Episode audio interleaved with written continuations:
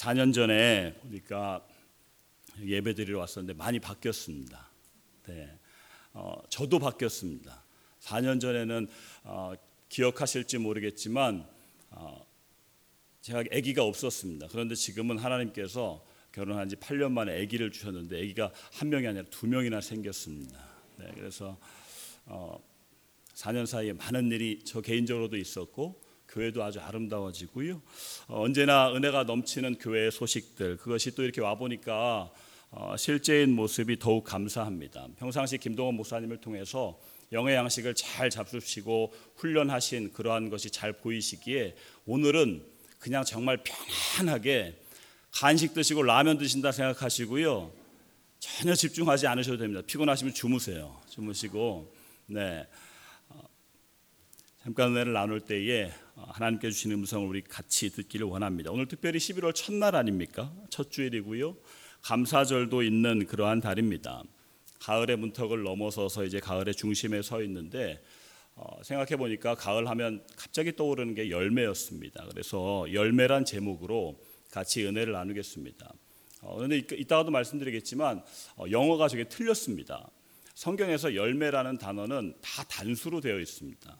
복수로 되어 있지 않고요. 그 이유도 이따가 설명을 하도록 하겠습니다. 물론 NIV에는 보니까 seed를 해가지고 이렇게 C 복수로 되어 있는데 어, NIV는 번역 번역해서 복수로 되어 있는 거고요. 먼저 번역한 뭐 킹 제임스나 뭐뉴 뭐 이런 다른 영어 성경이 다 단수로 되어 있고요. 프루스로 되어 있고 원문에는 더욱 더 프루 단수로 되어 있습니다. 어쨌든 어, 하나님 이 열매 말씀 앞에서 실제로 요즘에 가짜가 하도 많아가지고요 열매 비슷해요. 어, 그런 거 말고 진짜로 열매 맺는 저와 우리 은혜교회 모든 성도님들 되시기를 주님의 이름으로 축복합니다. 아, 한국에는 카이스트가 있습니다. 카이스트 있는 거 아시죠? 거기서 시험 문제를 냈는데 이러한 문제가 나왔는데 정말 짜증납니다. 50cm에 2kg 되는 연어 한 마리가 80도 각도를 시속 50km로 쏟아지는 폭포에 5m를 뛰어오르려면 얼마의 힘이 필요합니까? 정말 짜증나. 이거의 질, 질문이에요. 근데 아주 마음에 드는 답을 쓴 학생이 하나가 있었습니다. 정말 마음에 들어요. 답을 한 사람이 한 친구가 썼는데 죽을 힘을 다해 뛴다. 이렇게 답을 쓴 거, 제 아주 마음에 들어요. 음. 여러분 열매는요 죽을 힘을 다한다고 맺어지지 않습니다. 오늘 본문도 그것을 증거하고 있는데 열매는 죽을 힘을 다하는 게 아니라 죽어야 된답니다. 죽을 힘을 다하는 게 아니라 죽어야 열매가 맺어진대요. 본문 말씀 참 유명하지 않습니까? 웬만한 사람들은 다 압니다. 근데 이 말씀 앞부분 이렇게 쭉 보니까 명절, 그러니까 6월절이죠. 사람들이 많이 몰려옵니다. 그 중에서 헬라인 몇 명이 어, 예수님의 제자인 빌립에게 나 예수님 좀 만나고 싶다. 학자들에 의하면 헬라인들은 철학 이게 막 생각하고 말이에요. 사변적 이런 거 좋아하죠. 그래서 예수님하고도 소문을 듣고 좀 이야기하고 싶은 거예요. 이야기하니까 빌립이 안드레에게 이야기해서 안드레랑 같이 예수님에게 가서 예수님 이래 헬라인 이런 사람들이 왔습니다. 예수님을 만나고 싶어 합니다. 그러니까 예수님께서 그 말을 딱 듣고 하시는 말씀이 인자가 영광을 얻을 때가 왔도다. 갑자기 엉뚱한 말씀을 하세요. 헬라인들이 만나고 싶어 한다는데 이제 인자가 영광을 얻을 때가 왔도다라고 말씀하시고 그다음 연이어서 하신 말씀이 오늘 본문이에요. 이 본문의 말씀의 의미를 두 가지로 좀 어, 생각해 보려고 합니다. 첫 번째는 죽어야 열매를 맺는다는 이게 도대체 무슨 말일까? 제가 두 달 전쯤에 인터넷을 통해서 인간 관계에 대한 강의를 하나 들었습니다. 근데 그 강사님이 이렇게 말씀하시더라고요. 부자라는 말과 잘 산다는 말은 다른 말입니다. 그리고 박사가 되었다는 말과 잘 산다는 말도 다릅니다. 그러니까 다른 말로 하면 부자랑 좋은 사람이 된다는 건 별개고 그리고 박사가 된다는 거랑 좋은 사람이 된다는 건 별개란 말입니다. 그러면서 아주 제가 도전이 되고 생각을 많이 한 그런 이야기가 이야기를 하는데 잘 산다는 것 그리고 좋은 사람이 된다는 건 무엇이냐면 관계가 좋다는 겁니다. 이런 말을 합니다.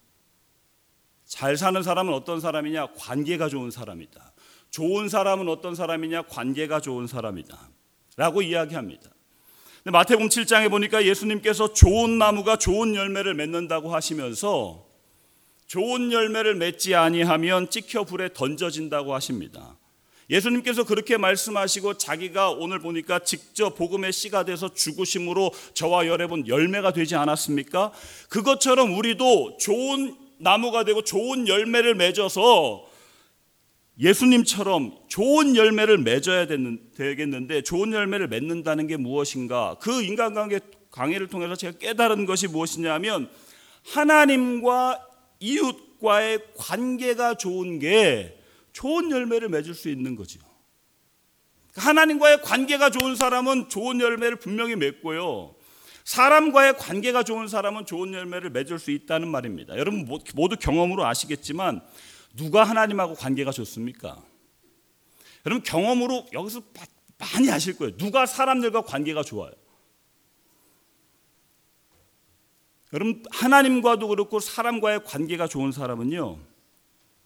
자기가 죽은 사람입니다. 사람과의 관계 좋은 사람은 다 자기가 죽은 사람 아닙니까? 자기가 시퍼렇게 살아있는 사람 치고 사람들끼리 관계가 좋은 사람 보신 적 있으세요? 저는 없어요. 네. 정말로 사람과의 관계가 좋은 사람, 하나님과의 관계가 좋은 사람은요, 정말 자기가 철저히 내려놓아진 사람, 죽은 사람이라는 말이지요.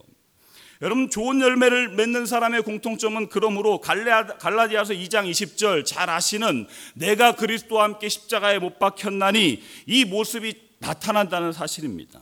이를테면 저 사람은 정말 믿음은 좋아. 아니 믿음만 좋아. 저 사람 공부만 잘해. 저 사람 돈만 많어. 저 사람 기도는 이빠이 하는데 정말 불편해 막.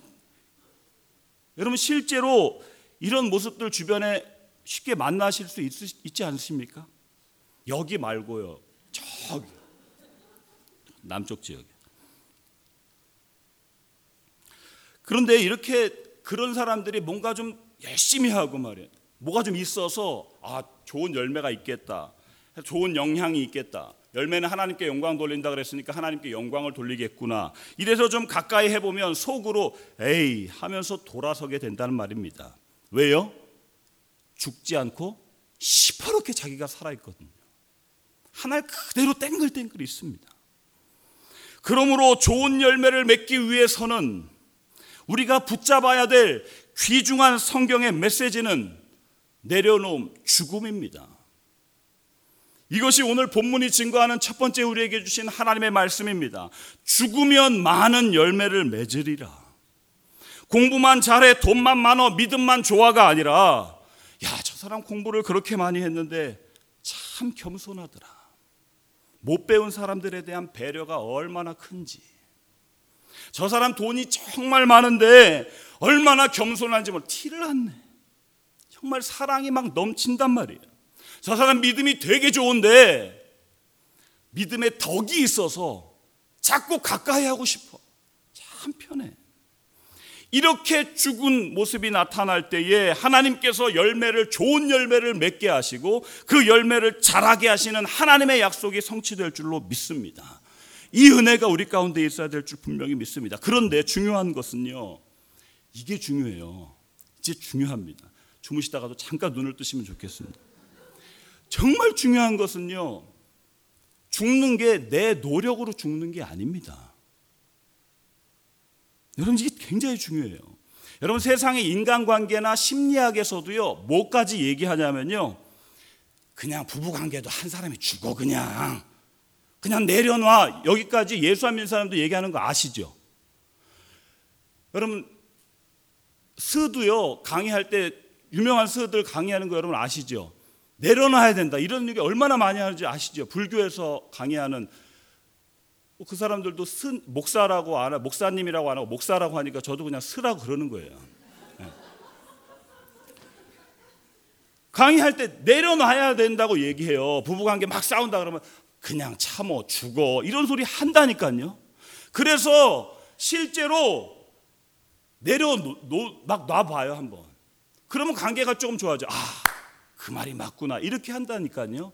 그런데 여러분 경험적으로 아시지만 그렇게 아 그래 죽어야지 죽어야지 이 말 듣고요 내가 내려놓고 죽은 것은요 얼마 못 가요. 한 번, 두 번, 세 번, 네 번, 다섯 번까지, 일곱 번까지 뻥 터지면요 더 크게 터집니다. 여러분 정말 내려놓고 죽어야 된다는 말은 세상 어디에나 다 있는데 어떻게 정말 죽는 게 뭔지에 대한 답은요 성경 외에는 없다니까요. 그 답이 무엇입니까? 여러분 정말 우리가 죽어야 된다는 거 알고 죽어야 많은 열매를 맺는 거 사람과의 관계도 좋은 관계가 되고 하나님과 나 말씀 앞에 내가 죽어야 되고 말이에요. 이게 돼야 되는데 안 죽어져요. 죽은 척만 해요. 지렁이가 왜 꿈틀합니까? 안 죽어서 꿈틀하죠.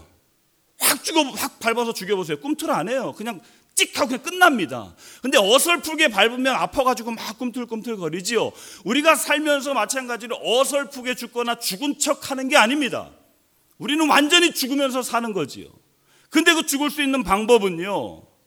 그럼 창조주께서 사람이 되셔서 우리를 살리기 위해서 예수 그리스도 십자가 우리 날마다 십자가를 찬양하지 않습니까?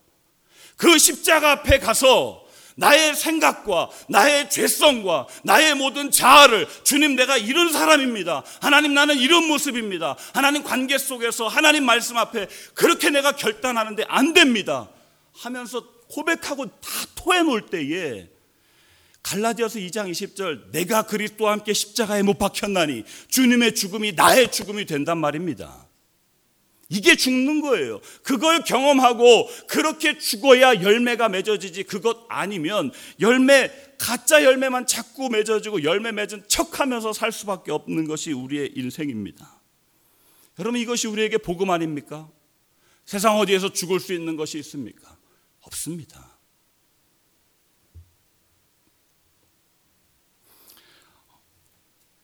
저희 부끄러운 고백을 하려고 합니다. 지난 여름 수련회 때 저희 교회에서 여름 수련회 때 신천지에 대한 공부를 하루 하루 종일 해서 어, 자기 샬롬 수양관 가서 했습니다. 근데 수련회를 하는데 그걸 준비하느라고요. 샬롬 수양관에서 하는 그 신천지에서 하루 종일 우리 공부해서 여기 막 신천지 미리 예방 주사를 맞으려고 그렇게 했어요. 근데 하루 그 수련회 전날 제가 그 자료를 준비하고 복사하고 하느라고요. 오랜만에 밤을 호박 샜습니다. 한 잠도 안 잤어요. 그거 준비하느라.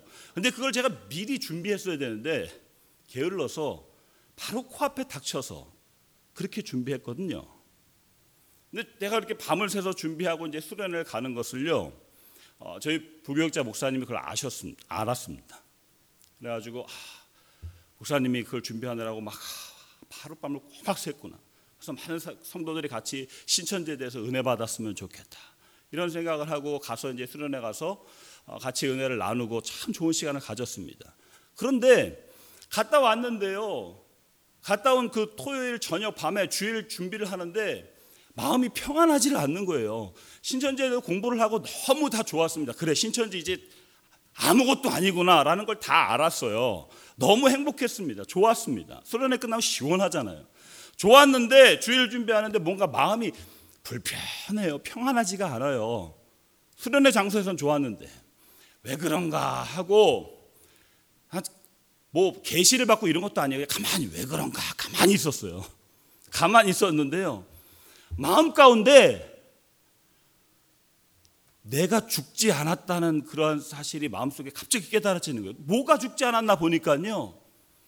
내가 밤새서 열심히 하고 이거를 부교육자가 하는데 부교육자가 그 부목사님이 교인들에게 목사님이 이거 준비하시느라고 밤을 샜어요.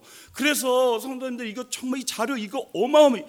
이 얘기를 좀 밤새서 했다는 얘기를 부교육자가 교인들한테 해줬으면 좋겠는데 안 하는 거예요, 인간이.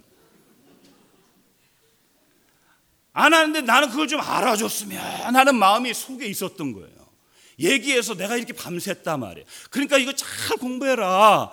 이게 내 속에 저 밑에 있는데 안 하는 거예요. 한 번 이렇게 얘기했다가 그냥 잘못 듣고 막 지나갔어요. 그게 마음속에 아, 이게 참 이거 알아줬으면 좋겠는데. 이 죽지 않는 그 알아줬으면 좋겠. 이거를 하나님 앞에 그날 저녁에 주님 맞습니다. 내가 여전히 이렇게 막 뭐 하고 막 수련하고 이러면서도 여전히 나 나 나. 말이야 살아 내가 죽지 않고 탱글탱글 살아서 있는 모습 이거 주님 고백합니다. 주님 내가 이런 사람입니다 하고 십자가 앞에 가니까요 정말 최근에 느껴본 그러한 마음 가운데 물밀듯 델리스리에 밀려오는 안개보다도 더 큰 그러한 평안 주님의 그 평안이요 얼마나 정말 밀려오는지 아 그걸 정말 너무 나누고 싶어서 제가 그 주일, 주일날 예배드리면서 그걸 고백했어요. 여러분 하나의 일이 따로 떨어져 예수 그리스도 십자가 앞에 죽어야 하나님께서 열매를 맺게 하십니다. 좋은 열매, 좋은 관계가 되는 우리 사랑하는 은혜교회 모든 성도님들 되시기를 주님의 이름으로 축복합니다. 한 가지 더 생각해 볼 것은 좋은 열매. 어, 저 열매 왜 단수라고 되어 있는 거 아까 말씀드렸는데 이를테면 갈라디아서 5장 22절에 성령의 열매가 아홉 가지가 있지요. 사랑, 희락, 화평, 모래 참 쭉 있는데 분명히 아홉 가지인데 프롯이에요. 종류가 아홉 가지인데. 에베소서 5장 9절에 빛의 열매, 착함, 의로움, 진실함도 마찬가지로 세 가지인데 단수로 되어 있습니다. 성경에 나오는 모든 그러한 열매들 종류가 많은데 다 단수로 되어 있단 말입니다. 왜냐 한 하나님 한 성령님 한 예수 그리스도의 나무 줄기에서 나오는 열매는 종류가 많지만 다 하나란 말입니다. 그래서 그 우리가 맺어야 될 좋은 열매, 내가 죽어서 맺어야 될 좋은 열매, 그 많은 것 중에요. 우리에게 저 개인적으로도 그렇고 저는 우리 교회도 그렇고 은혜교회 지역교회 모든 정말 말세에 가장 절실하고 필요한 열매는 사랑이라고 여겨집니다. 왜냐하면 마태복음 24장 12절 불법이 성함으로 많은 사람의 사랑이 식어지리라. 세월 지나갈수록요 진짜 가정이나 교회나 진짜 사랑이 식어진다니까요. 가정에 돈이 하나 없어져도 건강이 나빠지고 막 남편이 병들고 아내가 병들어도 해결 불가능해 보이는 문제를 만나더라도 가족 간의 진실한 사랑이 정말로 있다면요. 부부 간의 온전한 사랑이 있다면요. 어떤 힘든 상황 속에서도 모든 터널을 다 통과할 수 있습니다. 지나갈 수 있습니다. 반대로 돈도 풍성하고 건강도 좋고 환경적으로도 아무런 문제가 없고 평탄하더라도 정말 사랑이 없다면 부부간에 그리고 교우들 간에 사랑이 없다면요 그건 지옥입니다. 여러분 제 이 말에 동의하십니까? 그 누군가는 아, 그 돈 좀 많이 있었으면 좋겠어요. 이런 생각을 하시는 분이 계실지 모르겠지만 여러분 속는 겁니다. 진짜 사랑 있으면 되거든요. 그 사랑 여러분 그러므로 고린도전서 13장의 그 말씀은 진리란 말입니다. 사랑이 없으면 아무것도 아니거든요. 여러분 속으로 대답하세요. 대답하시면 피차 어려워질 수 있으니까요. 여러분 성령의 열매인 이 우리가 맺어야 될 하나 사랑 하면 다른 거 다 따라오는 이 사랑이 여러분 뭐라고 생각하십니까? 여러분 이 사랑이 뭐라고 여겨지십니까? 우리가 맺어야 될 진짜 사랑이 뭐라고 정말 여러분 붙들고 계십니까? 바울은 감옥에서 에베소 교회에 편지하면서 이렇게 기록합니다. 에베소서 4장 1절부터 몇 절 제가 봉독합니다. 그러므로 주 안에서 갇힌 내가 너희를 권하노니 너희가 부르심을 받은 일에 합당하게 행하여 모든 겸손과 온유로 하고 오래 참음으로 사랑 가운데 서로 용납하고 평안에 매는 줄로 성령이 하나 되게 하신 것을 힘써 지키라. 몸이 하나요 성령도 한 분이시니 이와 같이 너희가 부르심의 한 소망 안에서 부르심을 받았느니라. 주도 한 분이시요 믿음도 하나요 세례도 하나요 하나님도 한 분이시니 곧 만유의 아버지시라. 만유 위에 계시고 만유를 통일하시고 만유 위에 계시도다. 여러분 성경을 통해서 이 우리가 붙드는 맺어야 될 사랑의 가치는 무엇이라고 이야기하냐면 용납, 다시 말해서 좋은 관계, 다시 말해서 하나됨이란 말입니다. 하나 되는 거예요. 저는 오늘 기도하시는 안수 집사님이 저의 원고를 보신 줄 알았습니다. 하나님 사랑으로 하나 되게 하시고 사명을 감당하게 하옵소서 이렇게 기도하시는데 깜짝 놀랐어요. 여러분 사랑은요 하나가 되는 겁니다.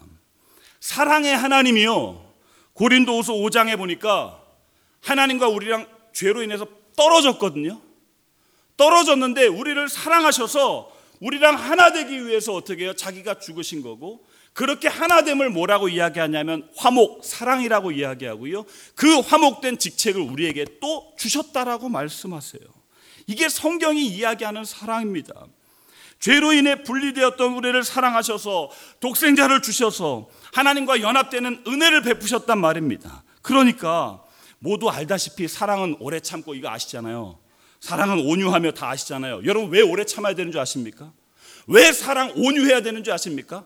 하나 되기 위해 오래 참아야 되는 거예요. 난 이렇게 오래 잘 참는다. 거북이 흉내 내려고 하는 게 아니고요. 하나 되기 위해서 오래 참아야 된다니까요. 온유해야 될 이유는 하나 되기 위함입니다. 여러분 정말 돌아보세요. 교회의 모습도 하나 부끄럽습니다. 저 목사로서 저는 실제로 그래요. 교인들하고 어디 나가거나 목사님들 밖에 이렇게 요 근처 베이에리아 어디 가면요 식당 가면 목사라고 부르지 마세요. 제가 이래요. 너무 목사라고 하면 사람들이 딱 어, 이거 나쁜 놈 아니야? 이렇게 눈길을 자꾸 그런 시대가 됐잖아요. 뭐 그냥 편하게 하세요. 그냥 예. 그렇잖아요. 실제로 안 그러십니까? 창피해요. 목사라 그러면요 막 교회 맨날 싸우는데 그리고 막 뭐 이상한 근데 목사가 아니라 먹사라고 막 그러기도 하잖아요. 예. 교회만 그렇나요? 교단 한국에는요 정말로요 제가 옛날에 10년 전에 한국에서 사역할 때 그때 문공부에 등록된 교단이 200개가 넘었습니다. 비공식적으로 400개가 넘습니다. 교단이.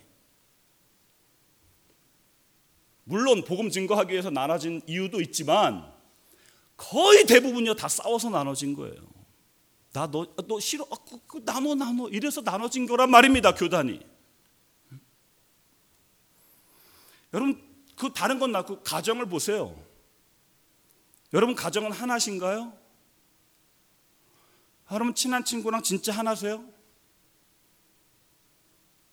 정말 하나님 예수 그리스도의 그 영원한 십자가의 그 천국 소망을 받은 교회는 하나인가요? 우리 교회는 여러분 그러므로 정말 우리는요 아리조나 뭐 동남아 북한 고아 여기 홈 여기도 홈리스 잘 섬기시는데 너무 중요해요 그런 거예요. 정말 중요하고 계속 하셔야 됩니다. 그런데 이런 거 모든 걸 포함해서 우리가 심고 우리가 맺어야 될 사랑의 열매는 개인이나 가정이나 교회나 이웃이나 정말 하나 되기를 위해서 하나님 앞에 간절히 기도하고 하나 되기 위해서 정말 하나님 앞에 주님 내 마음과 우리 교회가 먼저 하나 되게 하옵소서. 이를 위해서 내가 죽겠습니다.